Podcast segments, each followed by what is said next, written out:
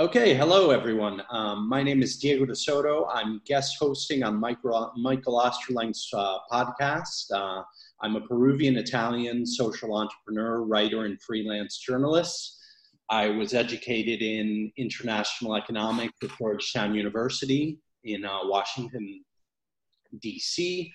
I have worked in my field at the World Bank, uh, in strategic communications, at uh, one of the Guggenheim Foundations, and at Peru's Diplomatic Academy in uh, Lima. I uh, currently live in Barcelona, Spain, from where I promote transpartisan issues internationally and contribute articles to international media. I have also written a novel entitled The Saddest Eyes, which I'm currently seeking to publish. And today we're going to be interviewing a transpartisan luminary, which is uh, particularly exciting for me. Uh, it's uh, Jim Turner.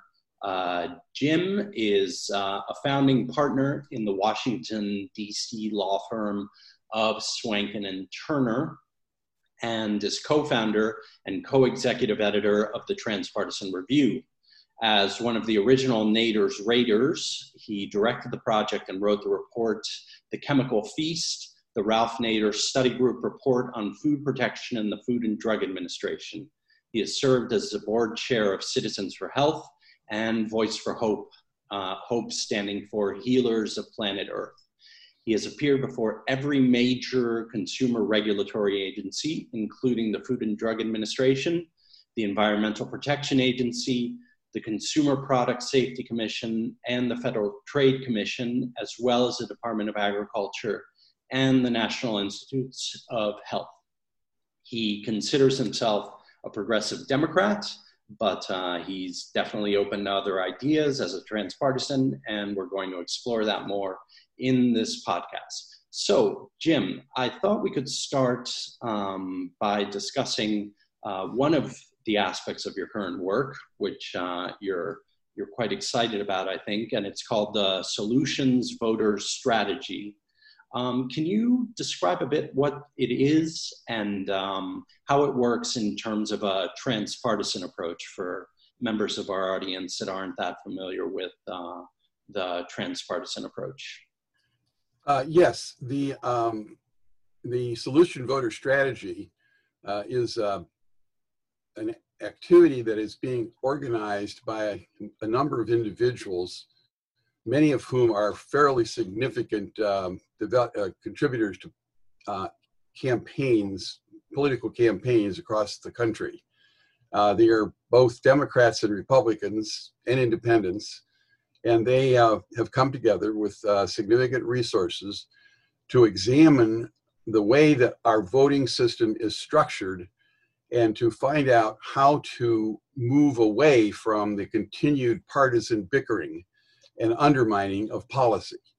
So that's the basic premise.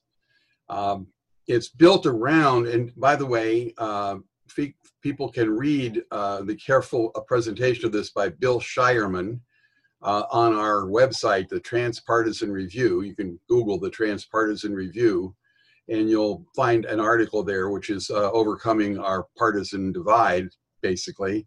Um, the, pr- the premise is built around some uh, ideas that Lawry Chickering and I have been putting forward in the Transpartisan Review.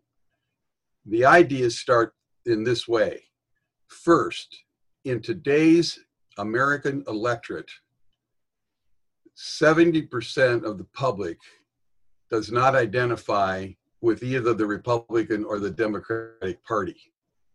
So that we have a situation in which 30% of the eligible voters, and by eligible voters we mean constitutionally eligible, 30% of them are identifying either as Republicans or Democrats, and they roughly divide something around 15% on each side. It's it's uh, between 10 and uh, between um, 14 and 16% in any given election. And when I say any given election, I mean all the way down to the local dog catcher. And every election is like this.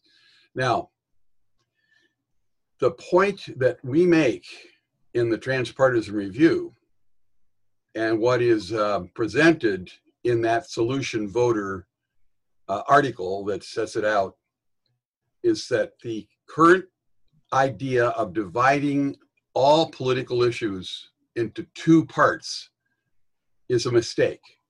Let's just say Proposition A. We have Proposition A and Proposition not A, and then we fight.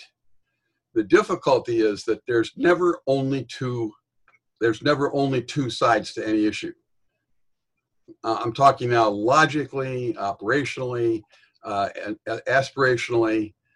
All all issues have at least three and perhaps more sides. There's always a, uh, a not a, and not a divides into those people who are either for for not. Let, let's do it this way. There's a and not a. Not a divides into everything that is from B to Z the big question for us politically is how do we find out what the B through Z aspect of the culture desires at any given moment. Solution Voters is built around a program that was designed and used by the solution solution voter group, which is those uh, high high contributor Democrats and Republicans and independents, designed a way of doing demographics on the population to find the people who are interested in solving any given problem. And it's laid out uh, in the article very carefully. And we say that rather than a spectrum from left to right, our politics is inside a matrix, which is left, right, order, freedom so that we have people on both the left and the right who are interested in both order and freedom. The most interesting, the, the important political point is how do we integrate left, right, order, freedom? The, transpart, the uh, solution voter uh, uh, algorithm that's been developed looks at the electorate the way that a Democrat would, or a Republican would, or an independent or third party but it's designed so that you'll have the emerging individual be a quote solution voter, somebody who's looking for a solution. And this rests upon our underlying premise, that is myself and Lawry Chickering, our underlying premise that two people with a differing point of view who agree to talk with each other, two or more, who agree to talk with each other, will almost invariably come up with some new idea or new approach that neither one of them was able to come up with independently. And then that becomes something to work for as a political process. Now, the Solution Voter Initiative um, uh, has run several elections. This is all spelled out, has, has participated in several elections. Uh, the one I like the best is when there were, it was a California primary uh, uh for uh, uh, Congress and two Democrats, one on one fairly far to the left, and one would be called a solution voter. And by the way, you can be left, right, um, medium, green, orange, yellow, whatever, and still be a solution voter. It, it is not has nothing to do with your politics as a substantive issue. It has to do with your willingness and ability and skill to interact with people of a multiplicity of what points of view in this particular primary, the two the two individuals ran together, ran ran in the primary. The solution voter won. The solution voter activity was undertaken in this campaign. The solution voter won. The loser went to the next district in the next election. They won in that district, and then the two of them became allies on a series of initiatives that went on uh, in that next round of, uh, of governing. So the, the point, go back to underlying the key point that it's all looking for, and that is 70% of the population is not articulated in the current political debates. They are essentially ex- excluded. They, they, when I say excluded, they are not part of the actual electorate that is debating by the way, that's structural. That's not that's not uh, emotional or uh, subjective. It's structural.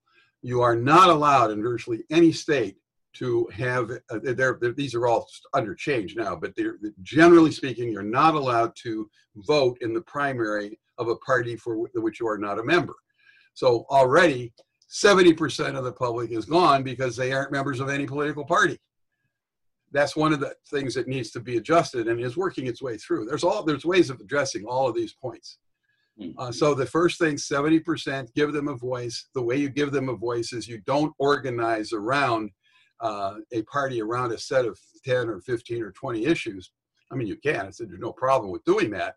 But you need to be able, from a political process, to pull together people from all the different angles and bring them together in some way. So you need people in each one of those very areas to be able to participate in the discussion that is going to undertake on whatever issue. The key point is that there are individuals the, the, the idea is that when you do the matrix, you have quadrants, you have four quadrants. Each individual will find themselves in a different place in the four quadrants on each issue. So that a person might be very strongly opposed to the government interfering in taking away guns, put that in quotation mark, taking away guns, but very anxious to have the government interfere in taking away the right to have an abortion. And so an individual who has those two ideas does not fit into our current political structure. And they that would need to be examined and looked at. And by the way, that's true of every single issue. And you can look something up on the uh, internet called Arrow's Paradox. Arrow's Paradox. Uh, Kenneth Arrow was the winner of what's called the uh, Economic Nobel Prize uh, in, I believe it was 1971 for Arrow's paradox, which says that you cannot ascertain what a group desires by aggregating the individual desires of each person in the group. And you can see it laid out logically. And that the premise that we can have a winner take all election and come up with an answer on every issue that the people voting will be happy with underlies an enormous, we, our argument is underlies an enormous amount of the difficulty that we have in a partisan way. This is structural partisan partisanism. It is not individuals mindlessly acting in a foolish way that's against their own interest. It is structural uh, uh, partisanism. So uh, that's a, a, very quick summary. Uh, uh, the details are laid out in uh, Bill Shireman's article in the Transpartisan Review, and I, I believe it's something that would be worthwhile for people to read. And incidentally, solution voters are not necessarily outside the Democratic or Republican parties. There are solution voters there as well. So that we're actually talking about something larger than uh, the 70%.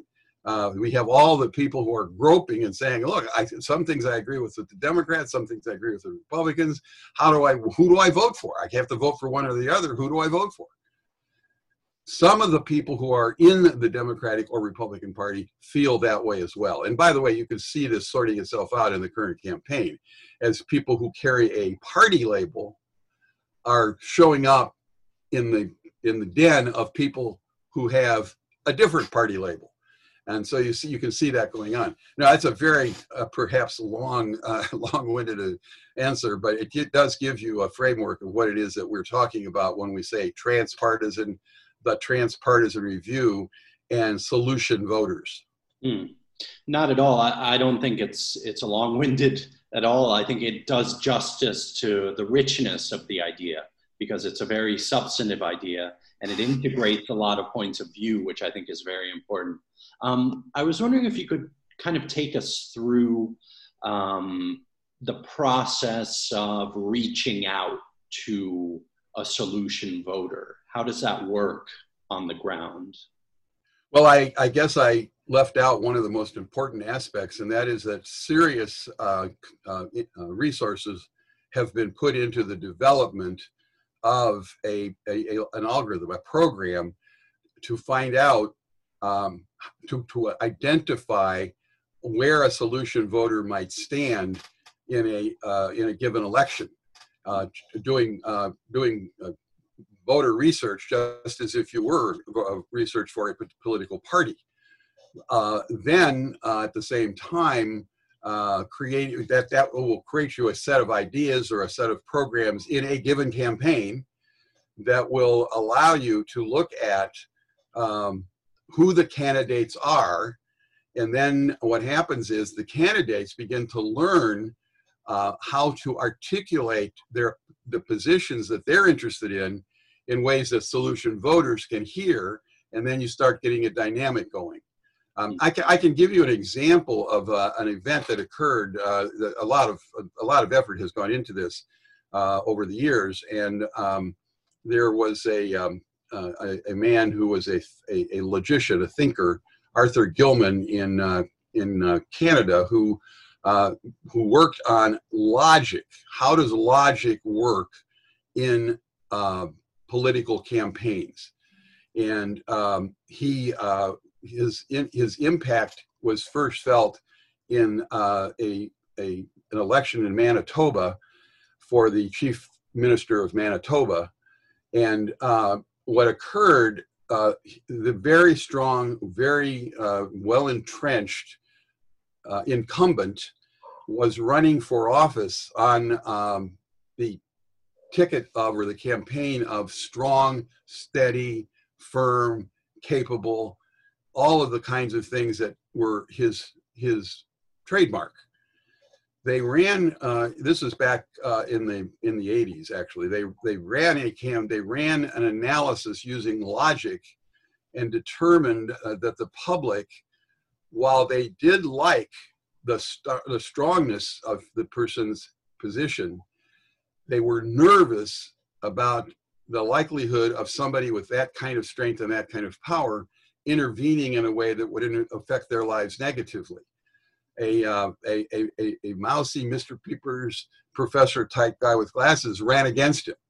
All the pundits' positions was slam dunk. There actually, I don't think at that point had ever been a, a chief minister of a of a province in Canada who had not been reelected if they ran. Uh, and um, they did the logic and came up with the idea, the observation that the people who we would now call the solution voter people were very nervous about authoritarian power in the hands of the chief minister. And so the campaign that was run by the college professor was run about how uh, you know security is important, but freedom is even uh, is equally important. And that particular argument won that election, much to the surprise of everyone. And uh, there, the my my suspicion, I have not uh, I don't know what the algorithm is that has been determined for the solution voters, but my suspicion is that it is based on that kind of logic. Uh, so did that, did that answer your question adequately? Uh, definitely, definitely, yeah. And um, speaking more to this um, question that you mentioned in Canada about security versus freedom, I was wondering if you could um, elaborate a little more on uh, the transpartisan matrix and this idea of freedom left and freedom right and order uh, left and order right and so on and so forth, just to give audience members who aren't so familiar with the idea uh, uh a deeper understanding of, of the way it functions.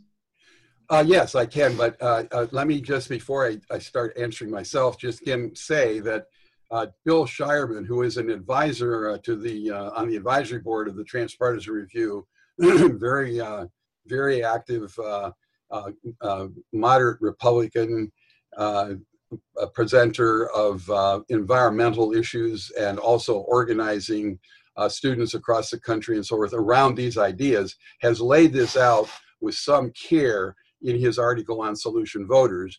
And then if you go to the Transpartisan Review, uh, there are a number of articles with specific examples, and there are also articles with uh, with policy uh, alternatives and so forth, uh, and various people working away at uh, at answering uh, the questions that you're asking.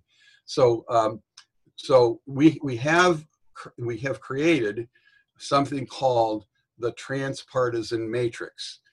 That matrix has a it has a horizontal axis which is um, the uh, the order freedom. The, I'm sorry, the uh, the uh, right left axis, And then it has a vertical axis, which is the order freedom axis.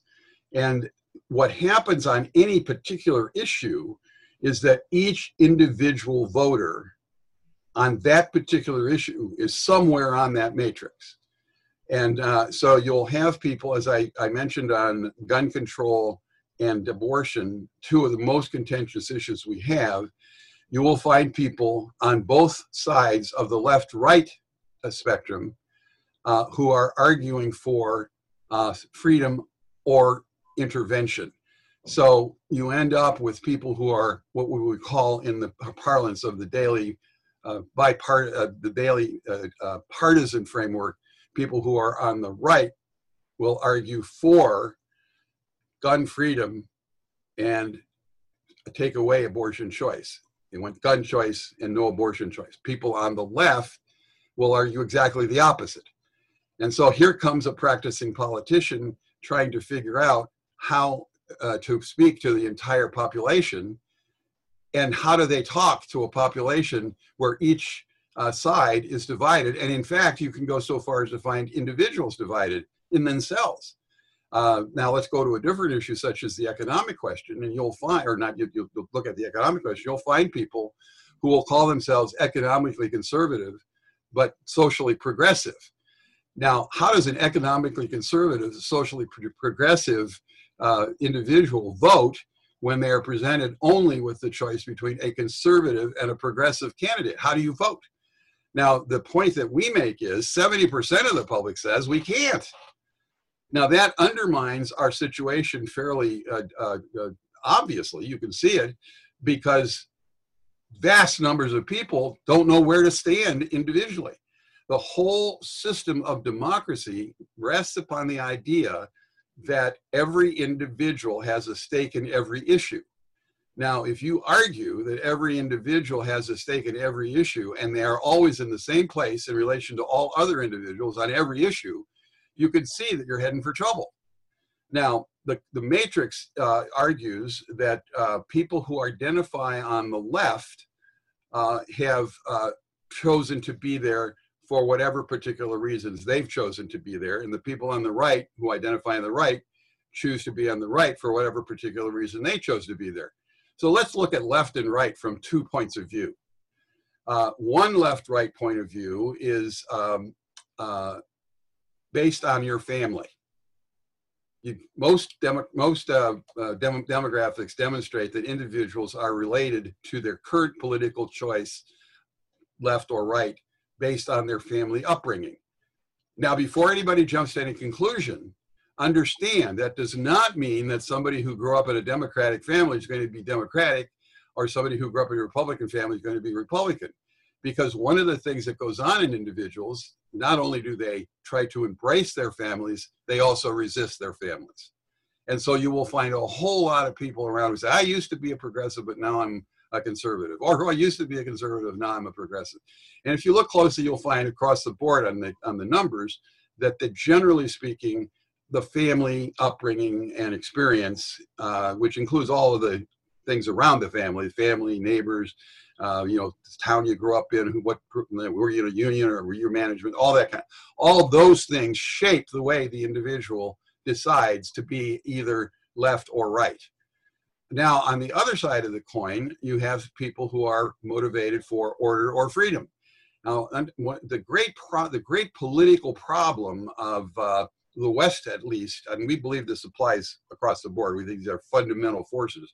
So we think when you see Belarus going through what it's going through, or even Putin having the biggest demonstrations that he's ever had, that, that the Russian uh, government has ever had since democracy uh, was uh, alleged since the fall of the Soviet Union, uh, or if you can look at uh, Venezuela, or you can look at uh, Brazil or Philippines, you look anywhere, Spain, where you are, you're living in in Barcelona. You can see it right there in Barcelona, where there's a order freedom debate underway.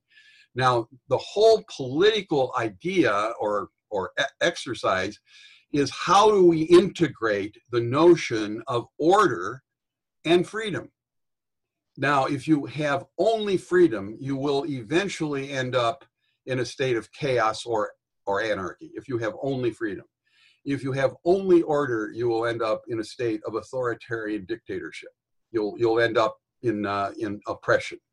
And so, in order to avoid uh, oppression or anarchy or oppression or chaos, every individual, every group, every geographic setup is working on how much freedom and how much order can we create.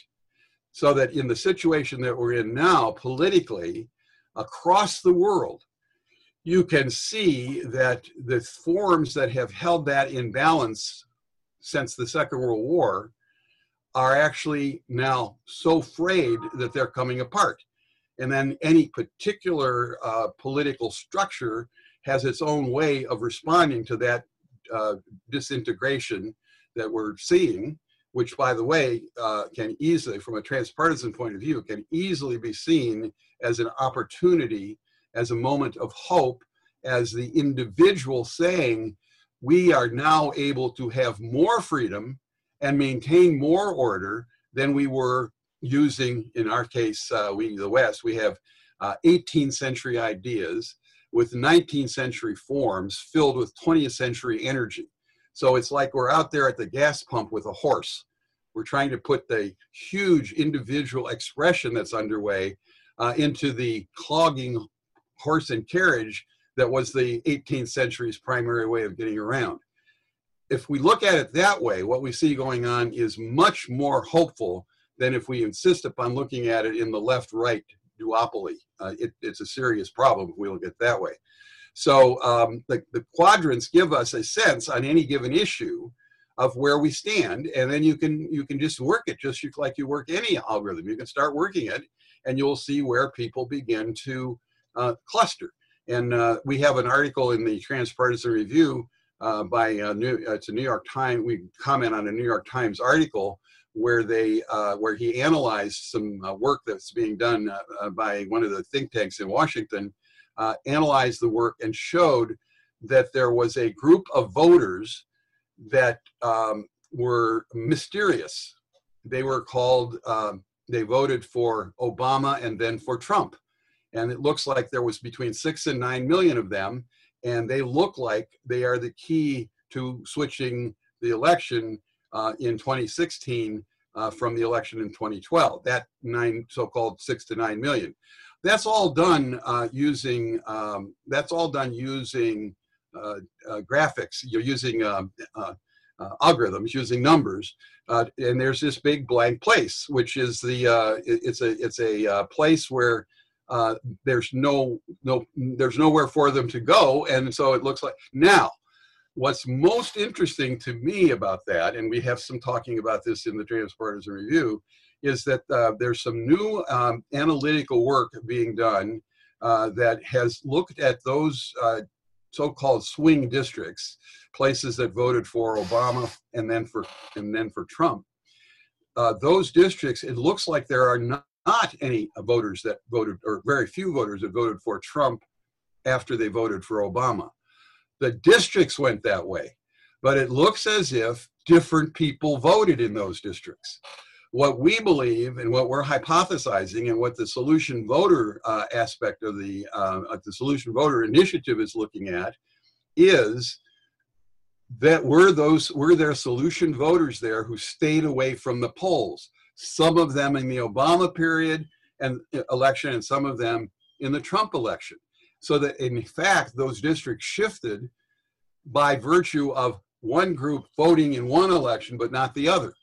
So that analysis was done by one uh, political, uh, one, one, one work of uh, uh, work was done, and um, what appeared to be the case uh, was that different people were voting.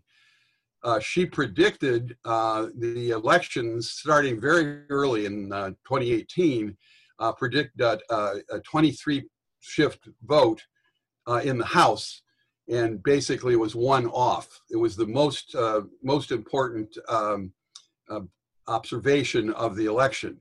We believe, from the transpartisan point of view, that the system, the whole system, uh, not only the American system, but across the world, is groping toward a new level of expression from individuals about how to integrate freedom and order. And they are much less concerned about that than they are about being left or right or democrat or republican or in whatever political party there is. So that that that, that that's the quadrant framework. You can read more about the specific quadrants. Uh, the order right tends to uh, affect it, it, tends to believe that order comes from tradition from religion from uh, from uh, uh, mores uh, from communities the order left tends to believe that it comes from the application of law and from um, rationality and from science. Uh, that's the that would be the order left and order right. The the free left uh, idea is uh, is uh, for uh, individual expression uh, about the individual choices, massive choices. The indiv- the freedom rights argument is, and, and I'll, I'll tell you, it's very specific. You can see it the, the free left tends to be socially free. They tend to have, they want to have their, their the, the, the, the touchstone issue there is, of course, right to choice. Um, but there's a whole opening about individually what's what we call the social progressives. The um, free right individuals argue. Uh, I, I, remember we had a, a summit between uh, free left and free right folks, and the free right people who were from the Libertarian Party uh, said uh, we're the party for um, we're the party for uh, pot uh, pot pot pistols and porn. Uh, that was the libertarian group. That's the that would be the so-called free right group. Mm. Um, and the, the the free left is um, is for things that are a, choice activities that are in some ways the opposite of the kinds of things that the free right is uh, is is for uh, not, not necessarily free right, but the order right, the right. Uh, so what I'm saying is that any individual on any issue might be uh, different and put, pull them out of their, their the, the, the left-right framework. Uh, mm. we uh, we ran a uh, we do a lot of work in the area of food. That was what the Nader report was. The Food and Drug Administration got involved in food. What is our food policy? And we move in the direction of um, uh, organic food, biodynamic farming, uh, and we do this these, we do this for for transpartisan political reasons to create a to create a place where the 70% solution voters can actually articulate something that can be considered in the policy alternatives. And uh, so we uh, we did a T-shirt uh, that was it said um, it said uh, uh, uh, sex, organics, and rock and roll. The, the, the, concept that we're at is that there is a way that the public is actually groping toward solutions. And the system is structurally opposed to that. It's, it's, it, this system was not designed to handle the subtleties of the 21st century's problems. Uh, and you see it in the structured racism. It's structured racism that is causing so much of the racial divide. You see it in, uh, in sexism, structured sexism. Now, we think of these things as um, uh, like we think of sex as uh, a gender, uh, uh, uh, an individual man woman question, but it's a personal identity question. And personal identity across the board is what's being expressed outside the political process. And the politics is trying to absorb it. And this is going on across the world. I mean, this is our transpartisan argument. And we're saying that the tools are there. If you look, the tools are there to understand how this actual movement toward individuation can be integrated into a higher demand for better order. Uh, you can integrate those and come up with a political outcome that actually uh, moves us toward the resolution of problems that we've actually inherited since the mid 19th century. I mean, the Industrial Revolution took hold basically in the 1840s, and it moved in a direction of addressing what at that time was thought to be the most important problem, which was a material want, not having enough to eat, not having enough clothing, not having enough housing. Uh, the, ability to uh, get stuff, to, to have things, was extremely important on the political agenda in the 1840s. And this is in the United States, I think, across the West, and I believe also across globally. and the question was, how do we organize our society so that we can get a bunch of things? And we did. I mean, we've gotten more things than you could possibly imagine. But it was assumed at that time that the not material part of life was was solid, was in was was there. It was the underlying driving thing upon which everything rested, and we put our social and political and individual attention into satisfying our material needs. And then we continued to do that, and we got more and more and more and more involved in that. And then we came through the Second World War and out the other end and had the biggest prosperity that anybody had ever imagined because we were operating almost exclusively in the material realm as far as our institutions were concerned. Um, our our person our personal values and our personal lives and our personal well-beings and so forth were considered to be private and one of the big uh, debates, of course, is that there's an argument from one team that says the government should stay out of that stuff, and the other team says government has a role to play in that stuff. And so, and by the way, you'll find them on both the left and the right. Government, small government on the left and right, big government on the left and right. And that's why, for example, if you elect uh, leaders from the left right spectrum, you'll get always everybody who runs for politics in the duopoly is a pro order person. So ending up with uh, whether it's a Republican or a Democrat in the White House uh, or in Congress, you will always end up with uh, budget deficits going up. You'll end up with uh, the government being used to advance the uh, the economic interest of whoever it is that's in power, and that advancing that economic interest will tend to compromise away the non-economic interests. And then we get these these partisan battles. And the, the, the so-called solution voter group that's attempting to articulate itself is uh, saying we don't like that. We want to have order. Yes, we want jobs. Yes, we want work. Yes, we want, but we also want to have our uh, our uh, spiritual lives, our emotional lives, our personal lives, our love lives, all of that subjective stuff. We want that to be protected as well. We don't want to be in a situation where we're constantly uh, battling in the streets or in the suites or wherever we're battling in our around our dinner tables over stuff that should actually be our personal choices. So that's the that's we believe that's what the, the solution voters moving toward, and that's where our system is is is uh, leading. Mm-hmm. Well, thank you so much for that. I um I particularly resonated when you used the word individuation. It made me think of uh, Maslow's hierarchy of needs and how maybe collectively, I don't know if you're familiar with uh, Maslow, Abraham. Absolutely. Yeah. And the way, you know, there's this hierarchy of needs where we have on the basic level, this is for people who don't know about it. On the basic level, we have uh, things like food and water and shelter. And as you move up the hierarchy, which is shaped like a pyramid, you get to things like individuation and uh, transcendence and community and self transcendence even on the top. And um, what what you're talking about with regard to the movement of um, from a 19th and 18th century conception of um, the role of politics in life to a more 20th and 21st century conception, it seems like collectively we're, we're striving to move up that hierarchy of needs. And um, maybe we see that in these incipient movements that were occurring just before COVID 19, where there were protests all over the world. I mean, in, in uh, the States, in Latin America, in the Middle East, in Africa, everywhere.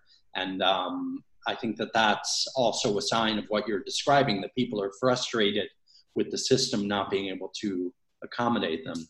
And maybe the voter solutions uh, process reminds me of, of something I've been discussing with my friends recently, which is kind of um, using the analogy of uh, acupuncture for political problems. In other words, acupuncture relies, as I'm sure you know from, from your work, but maybe our audience doesn't know, it relies on, on placing needles on strategic points of energy meridians on the body uh, these are theorized uh, to exist, but they seem very effective in experimental data. Um, so there's plenty of support for the idea. So maybe voter solutions is kind of a political acupuncture where you apply these solutions at strategic points, at strategic uh, uh, points in political meridians, and you achieve these these uh, systems-wide solutions. Well, what you've just said uh, opens up several lines of discussion for uh, explaining how and why I stand where I do now in the transpartisan framework. So, to begin with, I mean, I'm going to respond. You didn't ask me a question, but I have to jump in. Uh, I'm going to respond first uh, by, first of all, our knowledge as individuals comes primarily, in, on my belief, from our experiences. We learn most by our experiences. Education is designed to give us a broader range of experiences than we have without education. But we are constantly experiencing things that cause us to uh, adjust or uh, recognize or reflect upon. Uh, so uh, uh, the, I believe that each individual is doing that constantly all the time. They're they're just going around picking up stuff and putting it in, and sometimes they know where it came from, sometimes they don't, but it, it resonates with them in some way. So, for example, in my case, personally as an individual, uh, I uh, took on this idea of looking at the food industry and how it was operated. That's what Nader and I agreed upon when we met. And I started my process, and I learned about the food and food uh, aspects of the law, the drug aspects of the law, and so forth. And where do the places that led, inexorably following logic, was to acupuncture. Acupuncture, and there's a reason why it led there, but just think of just think of stepping in and saying, how do you integrate freedom and order from both the left and the right? How do you do that? And you look for things. And so my path took me along the path to acupuncture, and I ended up being the lawyer for the group of consumer and producer acupuncture users. This is the needle manufacturers. And we applied to the FDA to have acupuncture needles recognized as a legitimate legal device under the American Food and Drug Act. And um, in fact, they did. Now, what's interesting to me is that occurred in 1996 acupuncture needles were on the market from in the United States, so for all the way back to the 18 early 1800s, the, we get acupuncture needles one way or another, but all the way through, acupuncture needles were available but illegal after the 1938 Act, actually after probably the 1906 Act. They were illegal. So that all the people who used acupuncture from 1971 to 1996 were using an illegal device. Now, I use that as an illustration of the kind of problem that we're dealing with because the people who were using acupuncture, which turned out to be quite a number because um, uh, we ended up with 45 states adopting laws making acupuncture legal in the states. But the federal government, they were still illegal. So we had to apply to the federal government and say, we want them to be illegal, we want them to be illegal nationwide. Uh, and then that happened from 71 to 96, people were using acupuncture needles in this country, but illegally. Uh, the way that works, and it's at the core of, of one of our huge problems, uh, the FDA issued statements from 1971 to 1993 or so, four different statements saying, while it is true that acupuncture needles are illegal, uh, they are so far down on our list of priorities that we're not going to get to doing anything about it. Therefore, uh, don't worry, basically. An enormous amount of our law is written in those terms. We do a lot of things in uh, practical daily ways because the government says we're not we're going to turn our eye the other way.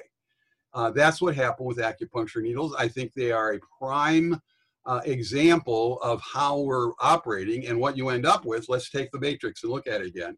What you end up with is the administ that we have what you what's what's called the administrative state, which the which the uh, right very much dislikes.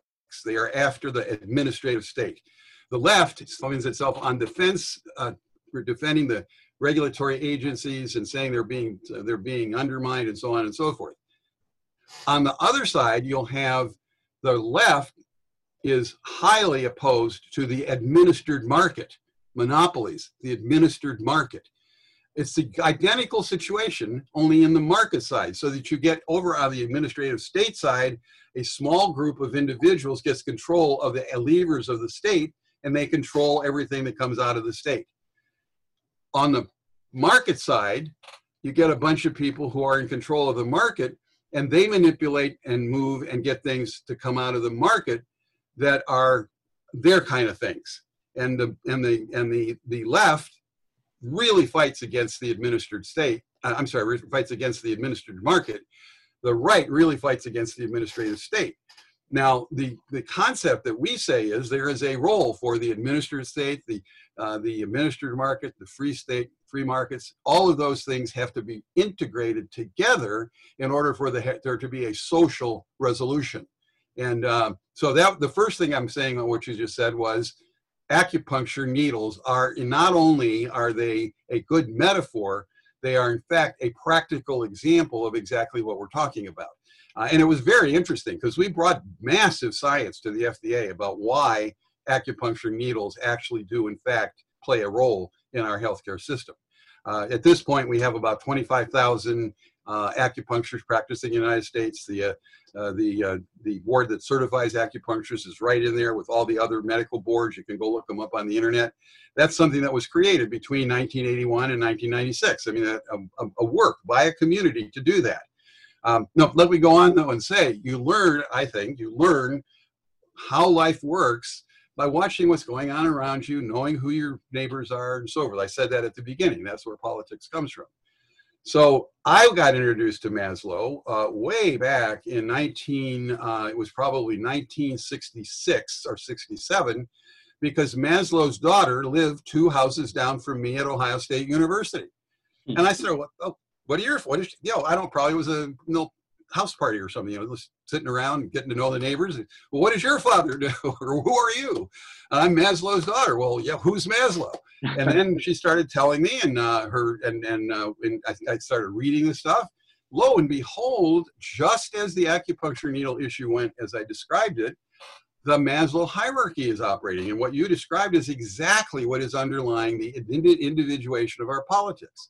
So uh, in our wanderings, um, you know, that we've done uh, doing politics and so forth, uh, we ran across something uh, at uh, SRI, formerly the Stanford Research Institute, uh, called the Values and Lifestyles Project. And this was a, and it still exists. It's there. I mean, it's a, now it's a business. It's a consulting business, but it's there. You can find it. It's Values and Lifestyles Project. You look it up. And what they did was create a, a way of using the, the Maslow hierarchy on society. And so they looked at it from a socio-political economic point of view, and they ended up with uh, they, they this the very same uh, uh, uh development of the um, of the uh, uh, pr- progress from you know the lowest to the highest as people become more and more individual, and they found using data and so forth, they found the inner directeds. These are the individuation people, the inner directeds and they were at the, I think the third or fourth uh, tier of the Maslow hierarchy is where the individual starts to differentiate. But they discovered that operating economically and politically, there was something called the inner directeds. Um, the inner directives, uh, you could, at that point, you could look at what was going on, 81 to 86 or 81 to 90, whatever. You could look at the inner directives in the market and you could see a tiny little blip and if you were smart and understood this whole hierarchy, you could predict what the market was going to be five years from now. And so what happened is uh, when they when this when they were starting to look at this mid uh, mid uh, 50s, uh, I mean mid uh, I'm sorry mid 70s, uh, when you started looking at it and through the that post Second World War up to say the mid 70s, there was a there was a thing which was this tennis shoe market, and Keds was the big tennis shoe brand. It existed there as a brand. And so here they went uh, looking at it and they saw all of a sudden there was an individual differentiation going around uh, uh, on around tennis shoes. Then they became athletic shoes. And then all of a sudden they became Nike. Now that's all demonstrable in data, which we're saying uh, is going on in the political framework so that what we're seeing right now in these all this demonstration and stuff that's going on around the world uh, we're seeing the beginnings of the first part of opening up the political marketplace. Uh, it's interesting when the uh, Values and Lifestyles Project put this all together, they came up with the inner directives, but the inner directives divided into two groups. One group was the socially conscious inner directives, and it was 11% of the population. That group, the socially conscious inner directed 11%, is the ones that started saying, I want different kind of tennis shoes. And they started saying a whole lot of other things too. One of the other things they said, which was really fascinating, is I want organic food. It was really interesting because I'm doing my organic food, I'm doing my food policy thing, and all of a sudden there's this group. Uh, at that point, 1968 was when I started that report. Uh, the FDA was trying to restrict access to dietary supplements. And 55,000 people had sent letters in to the FDA, and this is when you wrote, they sent writings to the FDA saying, no, don't do that. I'm saying to myself, 55,000 people. I went back to Nader and I said, and, and by the way, the FDA official working on it said, well, that's just 55,000 quacks. So I went to Nader and I said, um, he, they say they're quacks. What's your, what do you think? He said, 55,000 consumers. And so all of a sudden you had a constituency. Well, what happened in 1969, the mean age of a shopper in a so-called uh, health food store. That's what they were called, health food stores. And by the way, they were considered to be right wing.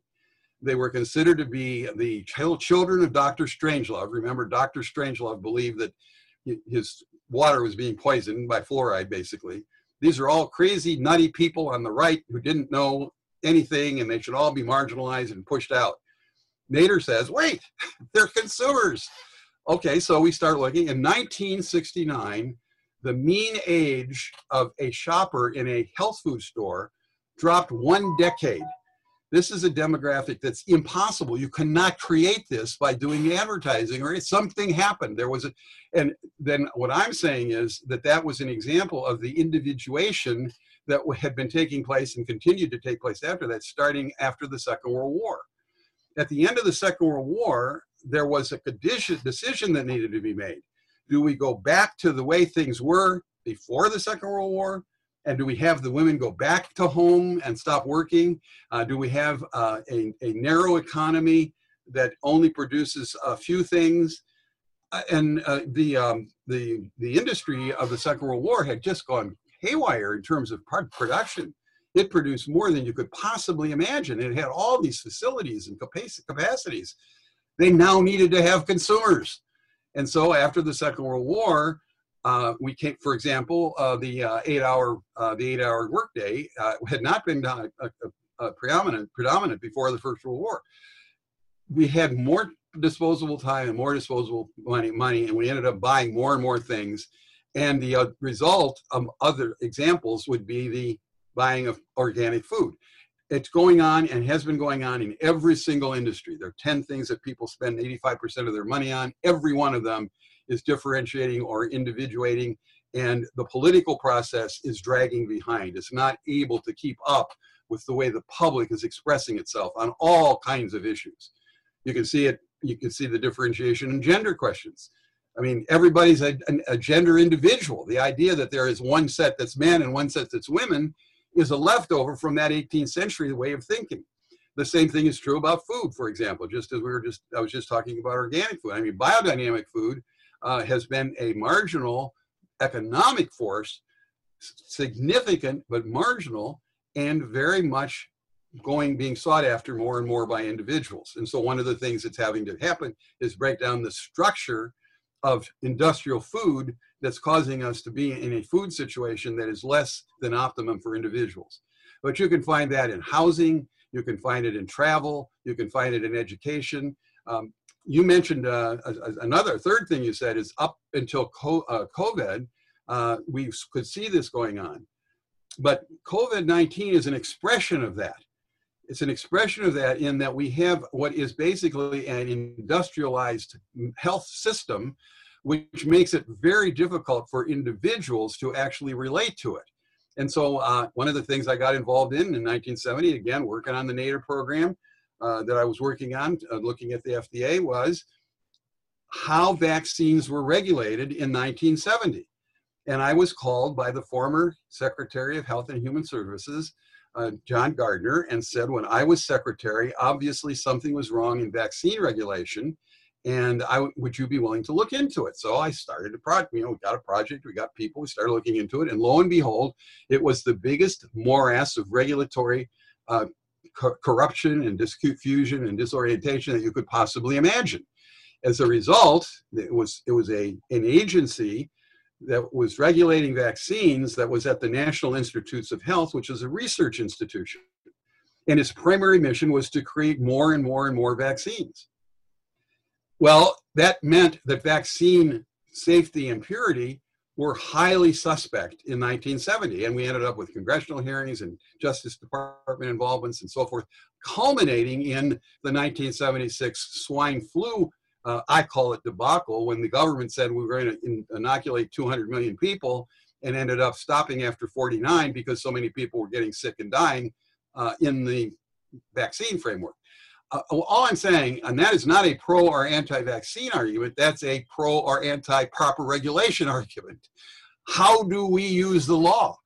And so, if you go back to our matrix, here we have a group of people on the left, on the right, let's say on the right, who are very, very arguing. This is me, more or less libertarians, but they argue very strongly. Uh, they're not the libertarians, the the, the pro-abortion, uh, the pro uh, the, the anti-abortion group. They're arguing very strongly that there's a group of people arguing very strongly that the government should not interfere with their right to carry guns. On the other hand, they should not. They should stop people from having abortion choice. My argument is neither pro-gun nor pro-abortion that I'm making. I'm saying you, the government is going to either restrict or permit. It, it, it can't do one thing in one area and another thing in the other area. It's going to have to. There's got to be cohesion, or you're going to get social unrest. And that's what we're. That's what we have. We don't have cohesion. We don't have a standard for how we decide what we permit and what we restrict. Now, in our system, the Supreme Court's supposed to do that. And uh, if you look carefully at what the Supreme Court's doing, and we have an article in the Transpartisan Review about this, it was written uh, by a lawyer in um, Pittsburgh who uh, studies gun laws. In fact, if you look carefully at what the, court decided in the Heller decision, which is hailed as a Second Amendment case, actually what they decided, and they've repeated this now, they've said, we decided that the individual has the right to have a gun in their home for self defense. That's what they decided. And they said, this is what we decided. Now, the pro gun people argue that's a Second Amendment right that has been vindicated. Uh, the uh, people on the left tend to argue that that's uh, a bad decision on that grounds. Uh, there's a transpartisan position that says basically the right to hold uh, have a gun in the privacy of your home and the right to have an abortion are both grounded in the right to privacy, which exists in the Ninth and Tenth Amendments, to the extent that the courts recognized it. That's a real, that's a legitimate, major, significant debate.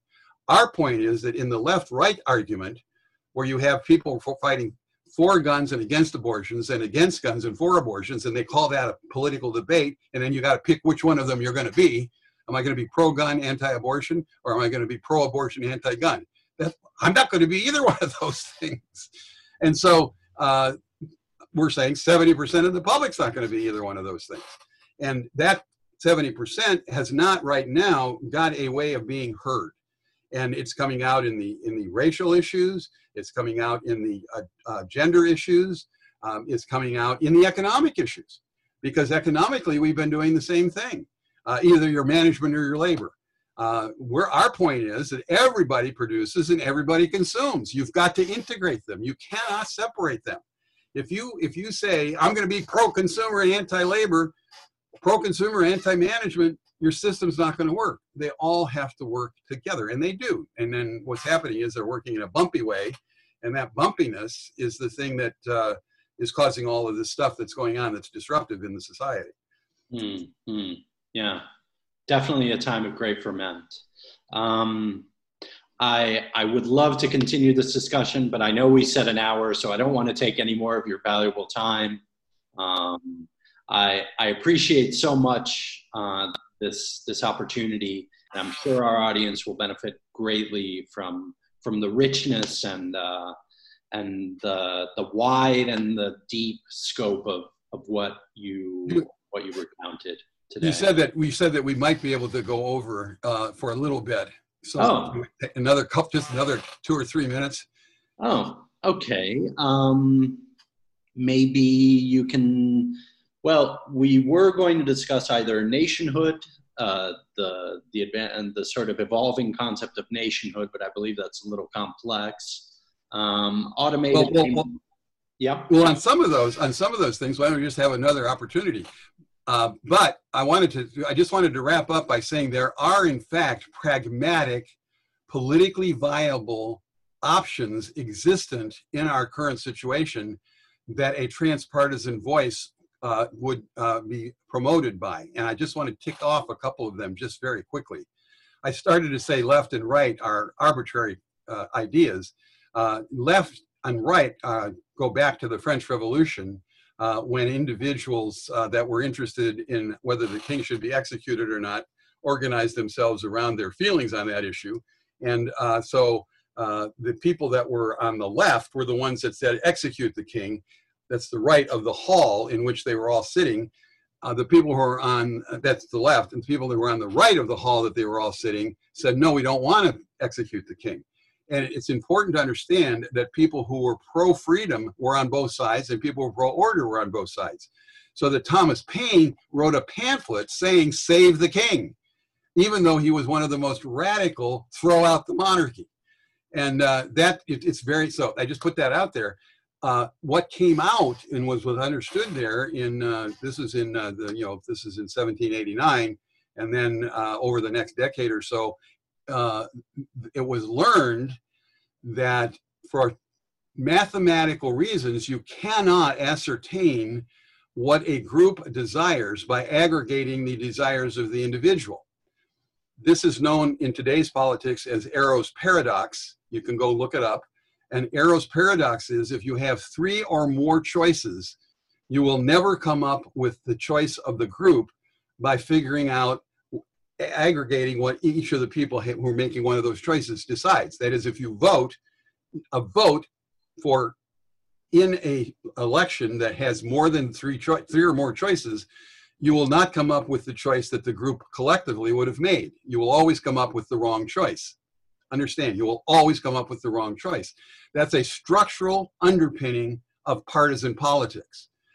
The movement that's addressing that at the moment is ranked vote, ranked voter choicing ranked choice voting. Voting. I'm sorry, ranked choice voting, and uh, it now is used in Maine for all state elections. It's used in many cities around the country, but it's a different kind of logic, and uh, it's important to know that that's happening. So I'm, I'm what I'm saying is that's a practical way of addressing how can the transpartisan voice come into the world and participate effectively. So we need to recognize that possibility. Uh, secondly, uh, there's all kinds of proposals being made. There's a basic income, lifetime education, uh, health care that are being said to be uh, things government could manage. And um, the answer that comes back continuously is there's not enough money.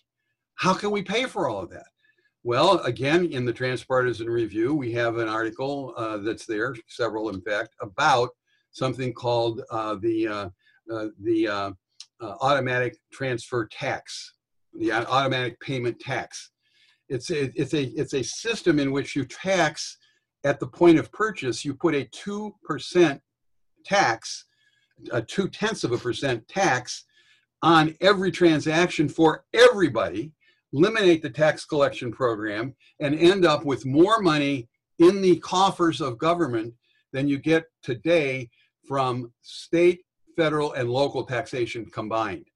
And there, there, by doing that, as your economy develops and grows, you have increasing amounts of money for education, for health, uh, for uh, uh, uh, providing uh, a way for people to actually fulfill their material needs without having to fight cloth, uh, claw and nail uh, in, in the streets or uh, pickets and so forth to get management to give them some rights. Uh, these these ideas are cutting across everything that's going on in our culture right now, uh, and so I just want to make it clear that this individuation that's driving everything and has been driving, I mean, the American Revolution is a statement for the individual. That's the point of the American Revolution. It's the point of the French Revolution. The, the point of Western uh, Renaissance and uh, Enlightenment is more and more recognition of individual, individual rights, individual expression, and so forth. It has to be contained inside a framework of order. So that's what we've been doing politically. We are on that path and we're going there now. And I think uh, the COVID event gives us an opportunity to figure out, uh, once again, how we integrate freedom and order. Because when you have a free society making enlightened choices, you come up with the best outcomes. We don't come out with the best outcomes by having either government or the market uh, controllers ordering us to do things. Uh, so uh, if we can put them all together, we'll end up with something that can work. And there are things out there for us to work on. And the Solution Voters Project is working on finding those people and figuring out how they can have a place to vote so that the people who are in office are articulating their viewpoints uh, on uh, solving actual specific particular issues. Mm-hmm. Now, one last point. sure. this, this is a teaser. this is where the new technologies of information are having an enormous impact. They are individuation tools, and blockchain seems to be one that is making a major opportunity for individual expression, and that's something that is worth looking into. And again, uh, George Gilder, who is out there and uh, generally speaking a conservative, um, uh, but I believe making some progressive arguments, uh, is out there arguing that what we see today in uh, the information world, which basically is uh, Google, Apple, Amazon, and Microsoft, what we're seeing there is all collapsing. And that uh, in uh, 10 to 20 years, those four names will be roughly conscious in the society the way AOL is now. In the 90s, AOL was it, the answer that was going to solve everything. Everybody's going to be an AOL person. It lasted about when they merged with Time, AOL Time, uh, they managed to last less than a decade. Gilder's new book, uh, which is called uh, Life After Google, is laying out the underlying structural argument about why these things are going to disappear. It basically it boils down to the fact that they're stealing our identity and, and, and turning it into money, uh, and then they don't know what to do with the money because there's no system. They just have huge, huge bunches of money and they don't know what to do with it. And as a result, uh, our individuation is being mined for money to do stuff, but nobody knows what should be done. And he's saying uh, that the blockchain uh, analysis, uh, which in a very, very, very interesting way is a new way of writing contracts. That blockchain approach gives us a opportunity to look at the world through this individuation lens. And uh, my suspicion from a political point of view is that as we see something like solution voters begin to take shape, we're going to see things like blockchain take shape in the technology world, and we're going to do some more uh, uh, developments that are along those lines with that with that transpartisan group being able to be heard more uh, effectively, both in the, political sector and in the economic sector. So I think I, I, wanted to just get that last punchline in about all of the things that are possible because we are in a moment of enormous opportunity. And uh, we're working our way through that. Uh, that includes COVID 19. This is a healing crisis for our culture. Healing crisis happens in all kinds of diseases. When you're when you're in trouble, you get a high fever and it breaks and then the new stuff develops. That's what we're in the middle of right now, or in the beginning of perhaps. And uh, uh, we're this is going to happen, and uh, either we will survive the healing crisis or not. Uh, my bet is we will, and I think it's wise for everybody to plan as if they will, because it's very embarrassing to have survived and not have any plans. true, true. Okay, well, thank you so much, Jim. Um, thank you, especially for that extra five minutes. yeah, no problem, no problem. And um, yeah, maybe we'll get to continue this discussion at some point because I think there are so many points um, to be developed further. Again, well, if we yeah. Uh, go to the Transpartisan Review. We'd love to start a dialogue about this. We do have comments, and we, you know, we we we are interested in having this dialogue go on, and we think it'll be valuable for everyone to that wants to to participate. So, and thank you very much. Really appreciate this opportunity. Okay, thank you so much, Jim.